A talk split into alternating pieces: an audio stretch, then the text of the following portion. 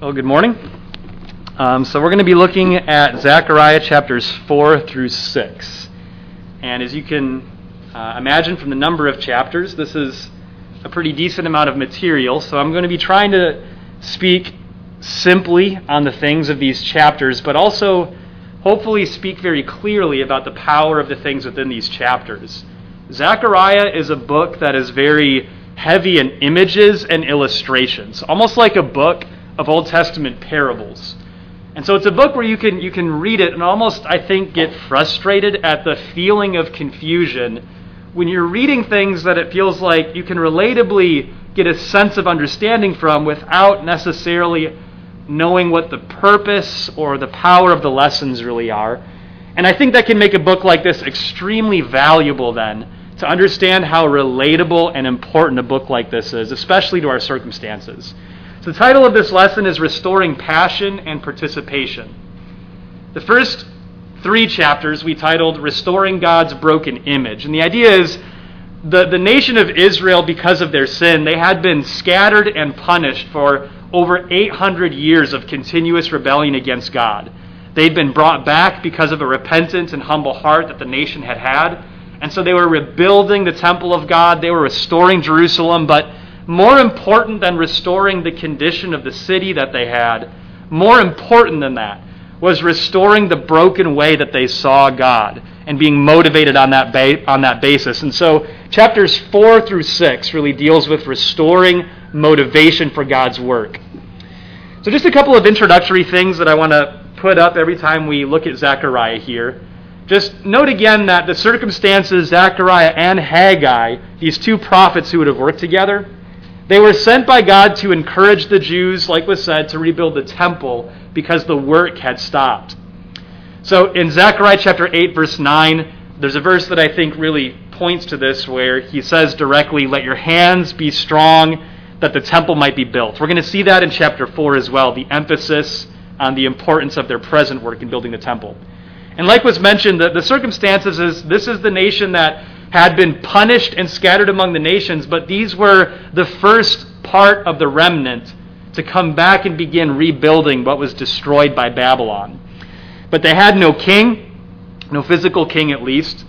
Their territory was incredibly diminished. Even in Jesus' day, the territory that the Jewish people had in Jesus' day was still a very diminished physical territory. They never, they never regained the territory that they once had in the glory of the days of David and Solomon.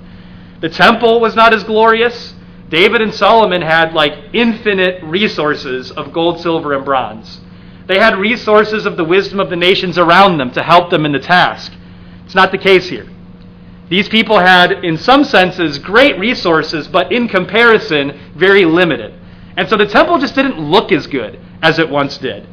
David and Solomon, they had great military power, and they, at this time, had none. And in Solomon's time, when the temple was being built, there was no resistance, there were no obstacles. They could build the temple freely. The nations around them were pooling in their resources and contributing. That's not what's happening here. Their work is greatly opposed. And the reason why Zechariah was sent in the first place was because of that. But God's promise is that He will fulfill and is fulfilling all of his promises of glory in their work. We'll see that this morning. And then just a couple of quick things, just to give you a sense of direction within the book. If you're like me, and, and maybe not, understanding the structure, and, and books of the Bible have incredible structure. I feel like I'm able to draw more out of a book of the Bible when I get a sense of its structure. And Zechariah is a very structured book. It's split in half. Chapters 1 through 6 is focused on removing every obstacle. And then chapters 7 through 14, in a kind of parallel contrast, God promises he will give power and peace to the nation through their work. You'll see more parallels. In chapter 1, 1 through 6, it talks about renewing repentance. And when the cycle of the book almost begins again in chapter 7, it's the same thing renewing repentance. And then following this renewal of repentance, there are very vivid things that are spoken of to illustrate God's promises. In chapter 1 through 6, it's eight visions with one concluding illustration. And in chapters 9 through 14, it's two oracles, which is just a word that means very, very vivid prophecies. So you'll see it also in a couple other ways. In verses in verse 14 of chapter 1, God says, "I'm exceedingly jealous for Zion." Chapter 8 verse 2, again where the cycle of the book is like beginning again, he says the same thing, "I am exceedingly zealous for Zion." And then chapter 6 concludes the first section with an emphasis on a new glorious kingship and rule that would be brought into the nation. Chapter 14, at the end of the second section, it's the same thing. The Lord will be king over all. Again, the emphasis a new rule, a greater rule, is going to come through the work. Not to be too overwhelming, but I think um, one more point about structure is very, uh, very important to note. We have eight visions in the first uh, six chapters. We looked at the first four the last time we were in Zechariah. The first four visions conclude with an illustration involving the high priest, which was Joshua. And that illustration is meant to convey something about the coming branch, which would be Jesus. And then this illustration with the coming branch comes with also an emphasis on the importance of renewed obedience. These next four visions, it's the same thing. These next four visions are going to conclude in chapter 6 with an emphasis on Joshua the high priest and an illustration that relates to the branch and a renewal of the importance of obedience as a result. So, again, those structural things, maybe that just doesn't seem very important, but it really helps me draw more out of books of the Bible when I see those things. So, chapter 4, verses 1 through 5. We're going to start here, and, and again, I'm just going to try to speak very simply, but hopefully clearly about what the lessons are in these incredible visions. Chapter 4, verses 1 through 5. Then the angel who is speaking with me returned and roused me as a man who is awakened from his sleep. He said to me, What do you see? And I said, I see, and behold, a lampstand, all of gold, with its bowl on top of it, and its seven lamps on it, with seven spouts belonging to each of the lamps that are on top of it. Also, two olive trees by it, one on the right side of the bowl, and the other on its left side. Then I said to the angel who is speaking with, with me, saying, What are these, my Lord? So the angel who is speaking with me answered and said to me, Do you not know what these are? And I said, No, my Lord. So you'll see the title of this first section is The Obstacle of the Work. What we're going to find in this illustration, this vision, is that this relates to God removing obstacles in their work in building the temple specifically. Uh, this, this vision is very interesting. I imagine the angel showing Zechariah these things and just kind of looking at the scene. And, you know, this probably isn't exactly how it, how it went, but I imagine the angel smiling as he's seeing these things and Zechariah looking confused and looking up, you know, what is this? And the angel being like, You don't know what this is? And he says, No. And that's going to happen multiple times in the chapter. Um, so, what does Zechariah see here? It's, it's a simple but incredible vision. This is going to be the only vision where I'll put up a very um, crude illustration that I put together to kind of visualize it a little bit. I've struggled in the past with, like, okay, what, what am I even supposed to be seeing here? So maybe this will be helpful. But in this vision, you've basically got a lampstand with these seven lamps that are connected to this bowl, and it's all of gold. And these seven lamps are burning with these two olive trees that are on its right and its left side. And we're going to find in verse 12, if you just want to look ahead at verse 12, we're going to find that later in this vision, Zechariah is going to ask about these two branches, these pipes, that are coming out of the olive trees, and they're feeding oil continuously into the bowl. So that, that's the vision, right? And it extremely strange. The, the visions in the next couple chapters, they're all very strange. But again, it's very simple. You just kind of think of God in all his wisdom and all his magnificence, all the complicated things that God has done and created. This is how he chooses to make the points and the lessons within this chapter. So I think just as a basis, the lampstand is a common symbol for God's people. You remember Revelation chapter 2 and 3. How are the churches visualized in Revelation chapter 2 and 3? Each church is visualized as a lampstand. Remember Matthew chapter 5. After Jesus finishes speaking about the Beatitudes, he says, You are the light of the world. The lampstand, I think, is just related to this common theme of God's people being illustrated as lights. And God's people here, pictured as this light, are being fully and infinitely supplied. by these two living olive, olive trees, which are constantly pouring fuel, which is oil, into this bowl, which is keeping these lamps lit. And they're, they're always going to be lit because these olive trees are always providing more than enough oil. So here's going to be the first point perspective motivates participation. Perspective motivates participation. The reason why the Jews stopped building the temple when Persia put it to a stop. The reason they stopped is because they had lost perspective. When we have godly perspective, it motivates godly participation. Perspective is so important in serving God. But participation that begins from this perspective, it leads to greater perspective. So the people were working now. We talked about a few weeks ago that the people had begun working, and Zacharias prophesied, prophesying to the people as they're doing the work. So their participation by faith is leading to God getting this opportunity now to continue to increase the capacity of their perspective of what they're doing. And I want to look at some of the things that God says here. We'll look at some key statements, but I want to read the rest of the chapter again before we do that. Verse 6. Then he said to me, This is the word of the Lord to Zerubbabel. And he's saying, like, this is what this vision means here. Here's the interpretation. This is the word of the Lord to Zerubbabel, saying, Not by might, nor by power, but by my spirit, says the Lord of hosts. What are you, O great mountain? Before Zerubbabel you will become a plain, and he will bring forth the top stone with shouts of grace, grace to it.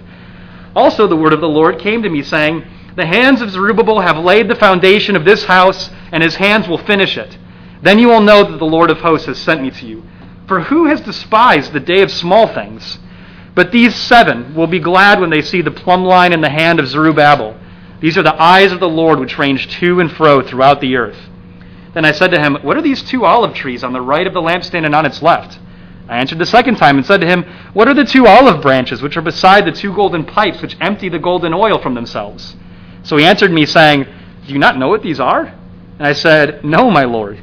Then he said, These are the two anointed ones who are standing by the Lord of the whole earth. Just a quick side note his last answer, I kind of imagine Zechariah being like, Oh, okay, but like not really understanding what that means. Verse 14, I think, is, is uh, more difficult because it's almost like an explanation that needs more explanation, but it doesn't get that extra explanation. We'll, we'll try to make more sense of that in a little bit. But I just want to look at some key statements that are made here that are very powerful that come from this vision. The first one, not by might nor by power, but by my spirit, says the Lord. Something I think we need to remember. I, I pointed this out in a lesson last year. We have to remember God's commands are themselves promises.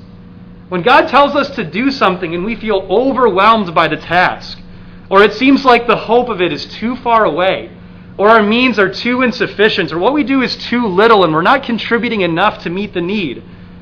But God's commands are themselves promises. It's not up to us to have the strength or the wisdom or the power. It's up to us to just rely on the Lord to provide everything sufficient for His work. God understands our insufficiency. And His work calls us out of self reliance and into complete reliance on Him. It's simply the nature of His work because He's calling us out of one condition, out of one condition of thinking, out of one condition of being motivated by, and into a new condition of thinking, a new condition of motivation, and a new quality, a new kind of work.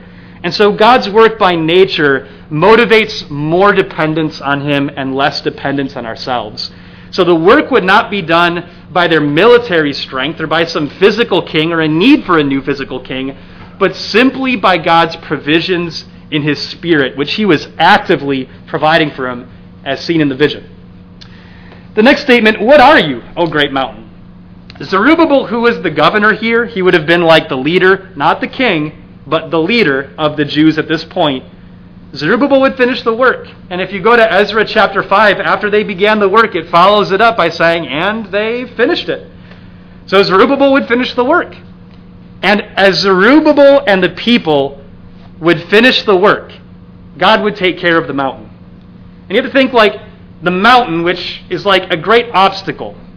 could seem so disconnected from the work of building the temple. What does building the temple have to do with taking down this great obstacle of a mountain?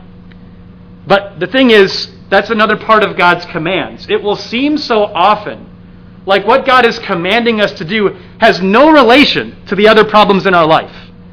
What does seeking God's kingdom first have to do with this other problem I'm facing in my life? It has everything to do with the problem. God's will, God's work, is always the right solution because God is sovereign. God's will connects to everything in our lives, and God is able to bring down every mountain in our lives as well. We'll think more about this with this last statement. Who has despised the day of small things? We do, but God doesn't. And this is an important reality I think we need to understand is what sin does, sin gives us false expectations that contradict God's expectations. And it can be difficult to learn, again, to have a different perspective. Remember what Jesus said about having faith the size of a mustard seed. Imagine if Jesus actually had a mustard seed for that illustration. If he said that while holding up a mustard seed, you would look at his fingers and be like, is he holding anything? It's like, oh, wait, he's actually holding a mustard seed. Mustard seeds are incredibly small. Um, you may have heard me say this before, but I was sitting in. Um, uh, it wasn't, it wasn't uh, for an assembly, but somebody was having a Bible study and they brought mustard seeds to illustrate what Jesus said. And uh, when they gave me one, as you would imagine with me, I lost it pretty quickly. Um, I tried to keep it in my hand, but it was so tiny it fell out of my hand and I couldn't find it on the ground after I dropped it. It's, it's incredibly small. But God does not despise the day of small things. And before we get into this last point I have on the board here, I want to think about something that I've heard in my past that has really impacted me related to this idea. Um, many of you have heard me use this illustration before as well, but in Minnesota, at a different congregation in the city, there was uh, a brother who gave a sermon on how faith had equipped him to deal with difficulties in his life with raising his son. Him and his wife worked exhausting jobs with exhausting hours. It was emotionally exhausting, just the work itself.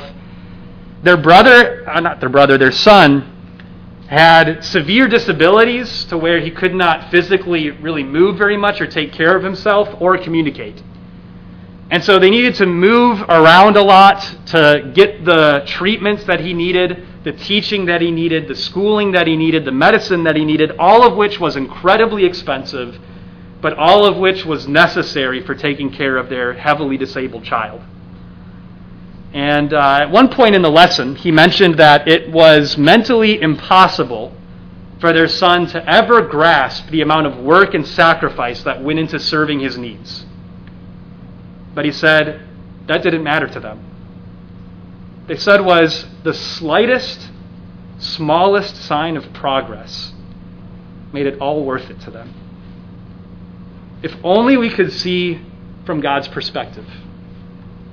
Things that we don't notice, things we overlook, if only we could see how much work God has to do to accomplish those things. The condition that people were in right now, they were stripped.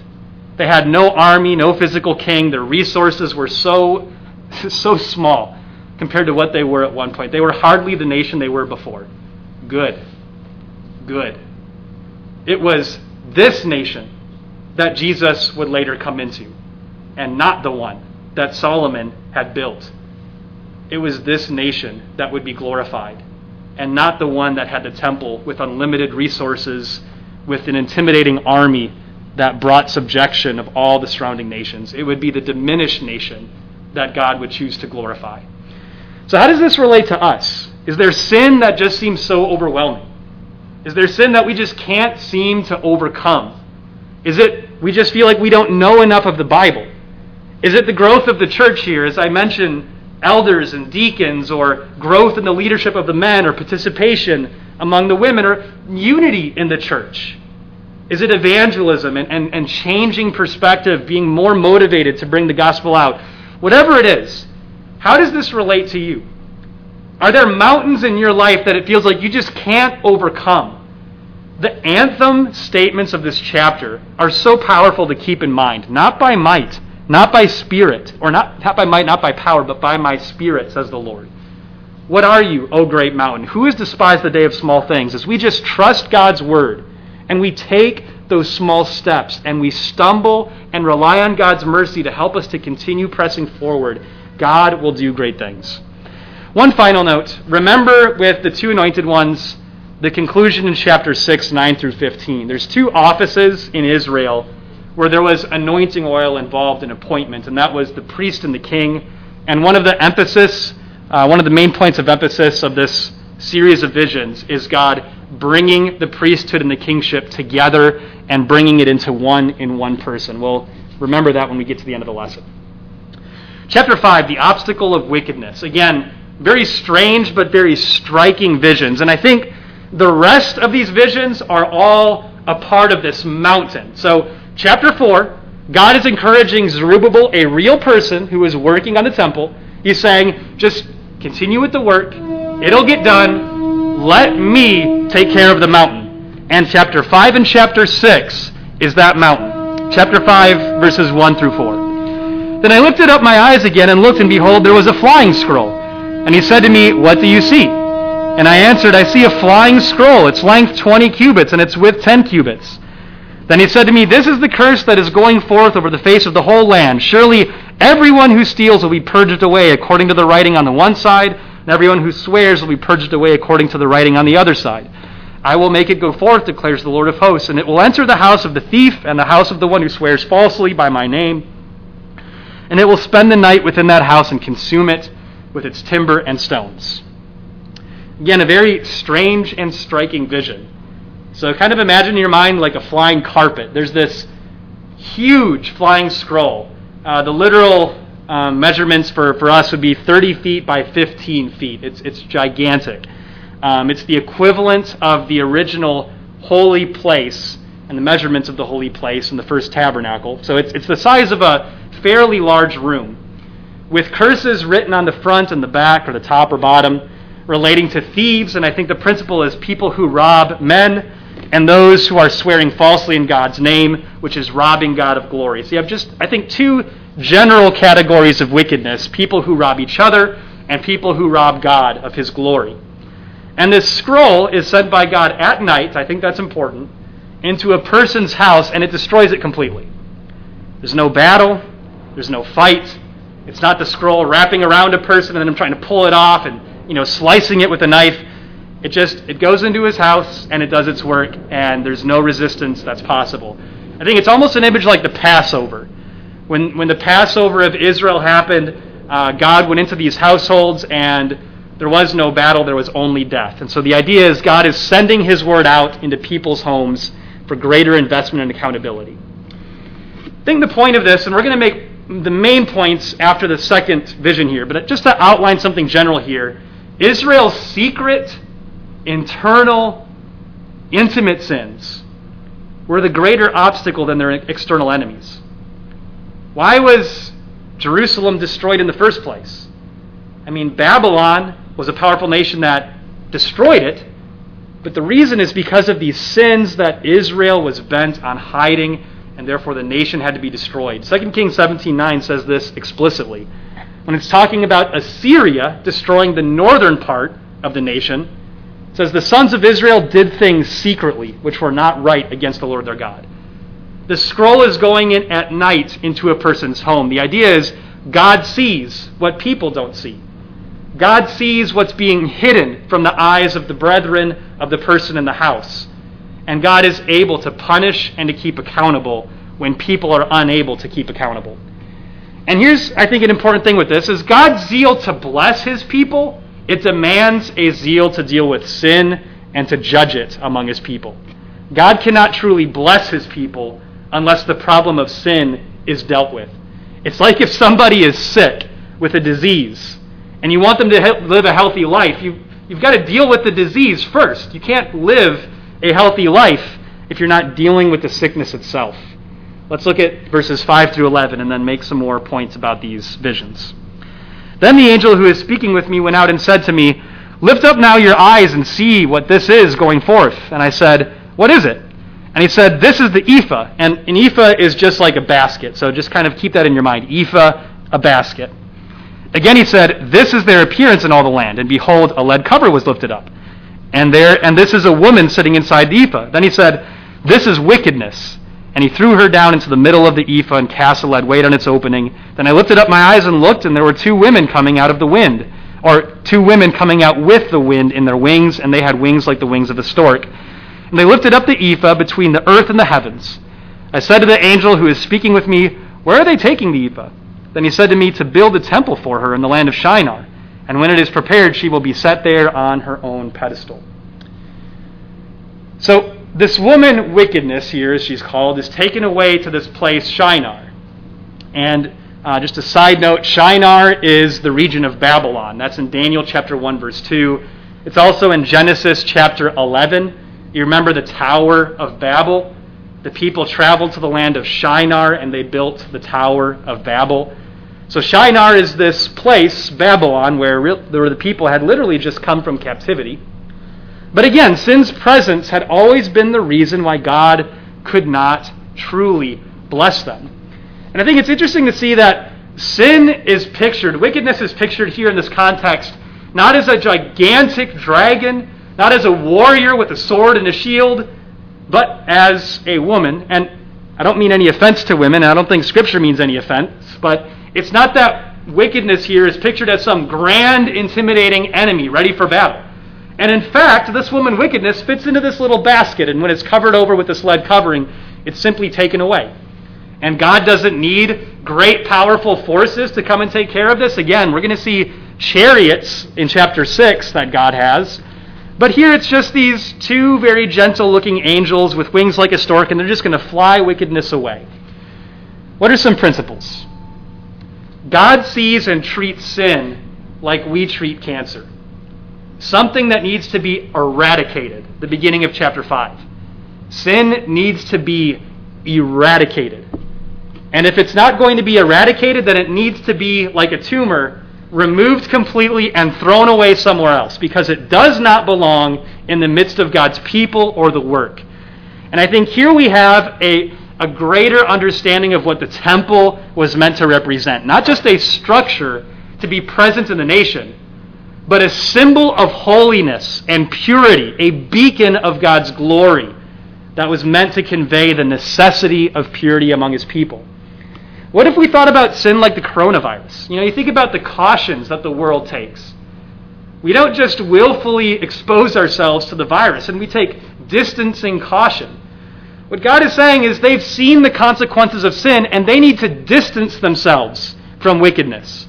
They need to let God completely eradicate sin from the nation and from their lives personally. Remember Matthew chapter 2 or Matthew chapter 5 29 and 30 when he says if your right eye causes you to stumble, pluck it out and cast it away from you. It's better for you to go into into uh, life with one eye than to enter your whole body and to have your whole body cast into hell. The point is, we mustn't keep sin within reach.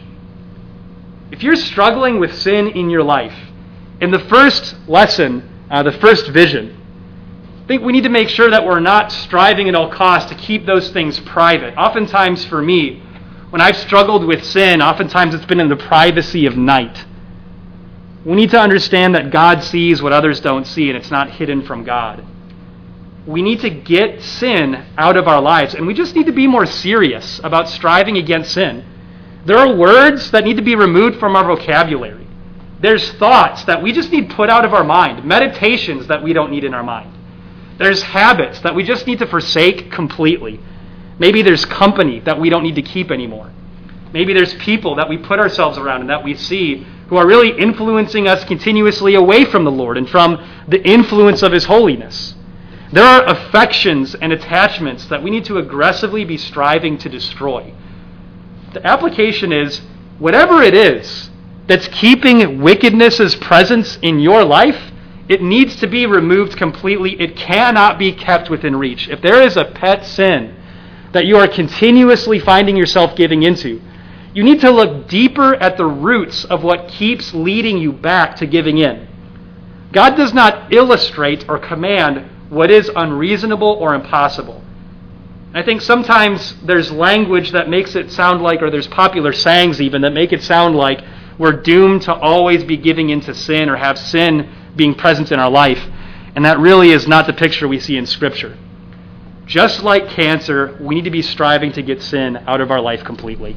God is capable of doing it. Let's finish the uh, visions here with chapter 6, with the obstacle of leadership. Remember, no physical king and no army. Chapter 6, verses 1 through 8. Now I lifted up my eyes again and looked, and behold, four chariots coming forth from between the two mountains, and the mountains were bronze mountains. With the first chariot were red horses, with the second chariot black horses, with the third chariot white horses, and with the fourth chariot strong dappled horses. Then I spoke and said to the angel who was speaking with me, What are these, my Lord? The angel replied to me, These are the four spirits of heaven, going forth after standing before the Lord of all the earth. With one of which the black horses are going forth to the north country, and the white ones go forth after them, while the dappled ones go forth to the south country.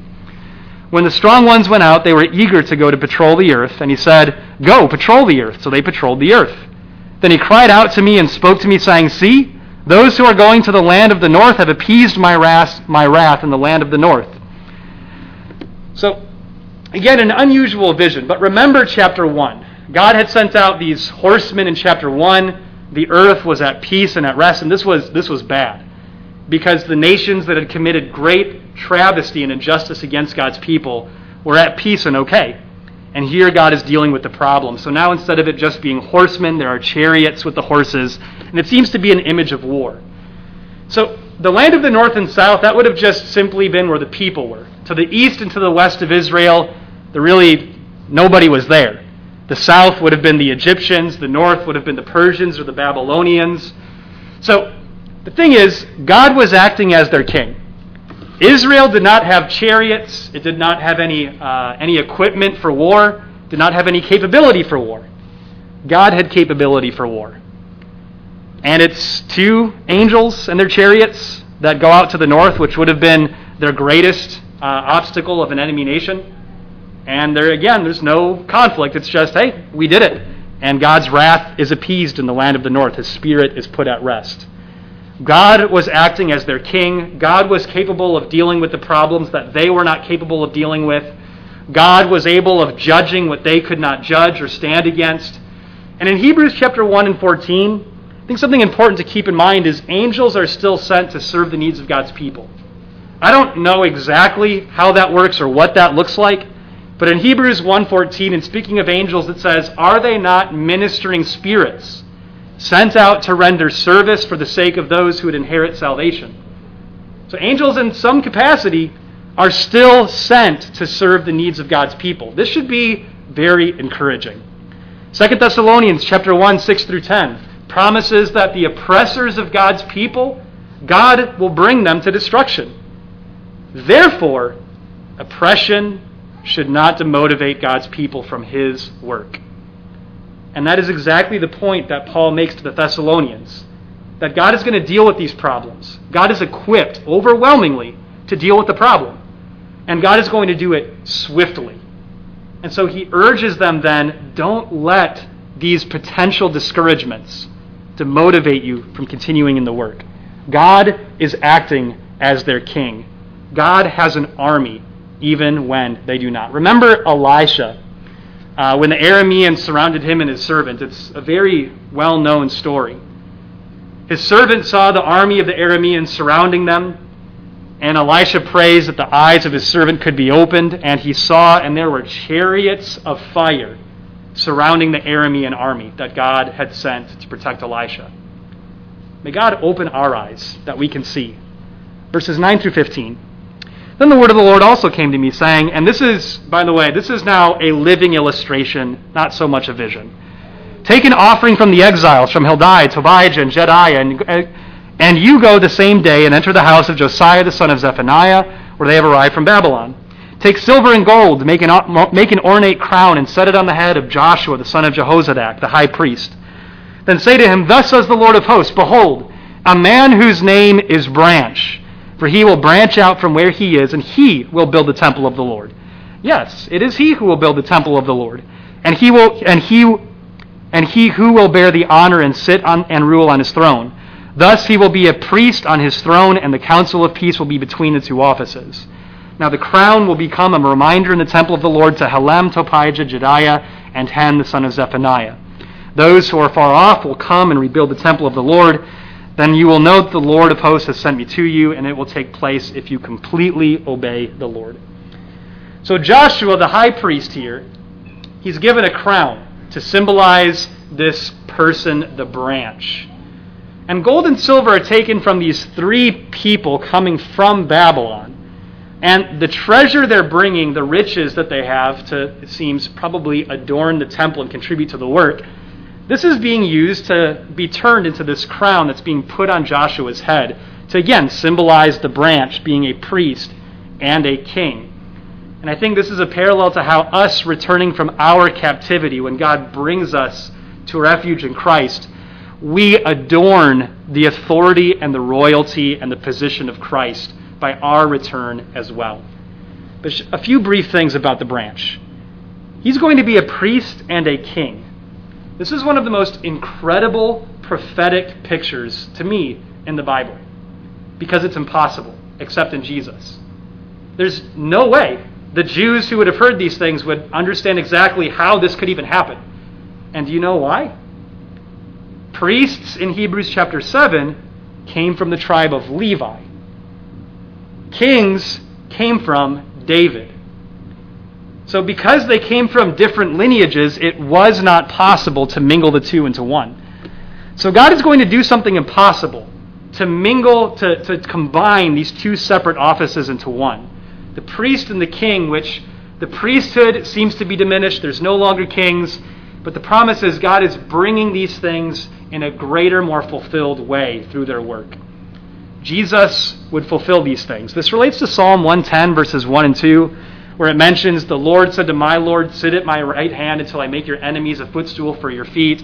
And, I, and the Lord has sworn with an oath and will not change his mind. You are a priest forever according to the order of Melchizedek.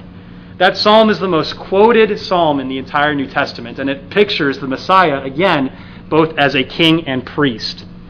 But there was this priesthood that Jesus would inherit by coming from the lineage of David, by fulfilling righteousness, by living a life of perfection and never sinning. He would die to fulfill the righteous requirements of the law, but because of his righteous life, having never sinned, not being bound to the curse of the law, he was risen from the dead, and uniquely by that resurrection and death, became uniquely qualified to inherit this priesthood in Psalm 110 and Genesis 14 that would serve to change the, the circumstances of the priesthood from a physical priesthood that was weak to a perfect priesthood established forever in, he- in heaven on the basis of the rule and promise of Christ as King. Jesus would build a new temple. So Ephesians chapter 2, 21 and 22 mentions that God's people now who belong to Jesus are a part of this temple that Jesus not only has established, but is continuing to build. Those who are far off would come to this temple to build it. And Ephesians chapter 2, verse 13 says that those who were once far off have been brought near by the blood of Jesus. You see, Zechariah is not speaking of irrelatable, distant things. Zechariah is giving us pictures of who we are and what we've received because of Christ's work fulfilling these promises. So, one last point. 1 Corinthians chapter 15. There's something intimate about God promising that this person would serve as a symbol of these things. You could think like these promises were so far away, you know, it could seem like what's the point? How would that be motivating? Think about a company like Amazon you imagine the first people who began that company, who were working on maybe the programming or the ideas. Can you imagine if the first people who started the company Amazon, if they were told, well, the company won't really reach its full glory until like 40 years from now? Can you imagine if they said, well, what's the point? I give up. I'm quitting. that would be ridiculous. Why would you quit when what you're doing gives you share in this glory? I think that's the point is God is telling them their work not only has a present glory, but there is a future hope of glory that this is leading to that they have share in if they just simply continue by faith. 1 Corinthians 15 God is able to give a hope of impossible change that even if we don't tangibly receive it now, the assurance of it motivates steadfastness and endurance and diligence. 1 Corinthians chapter 15 verse 42 so also is the resurrection of the dead. It is sown a perishable body, it is raised an imperishable body. It is sown to dishonor, it is raised in glory. It is sown in weakness, it is raised in power. It is sown a natural body, it is raised a spiritual body. If there's a natural body, there is also a spiritual body. Um, we'll stop there. God has promised that just as Joshua was going to be a part of this incredible and impossible change, this would give him hope to persist in view of these incredible promises that God was making that were meant to be personally taken. And notice in verse 58 the, the promises of the resurrection and how God for us is going to accomplish what seems to be an impossible change. He says that the point of this, therefore, my beloved brethren, be steadfast, immovable, always abounding in the work of the Lord, knowing that your toil is not in vain in the Lord. Participation is rooted in a perspective that looks to the hope of a changed condition. Joshua needed to see that God was working to bring the nation to a changed condition. The hope that God will change our condition into glory is the primary motivation that keeps us moving and motivated. If there's anything that can be done for you this morning, if there's any way that you've been convicted by hearing God's word, we would love to assist you or help you in any way that we can. If you want to put on Christ in salvation and baptism, we would urge you to consider that as well if you have not made that step already.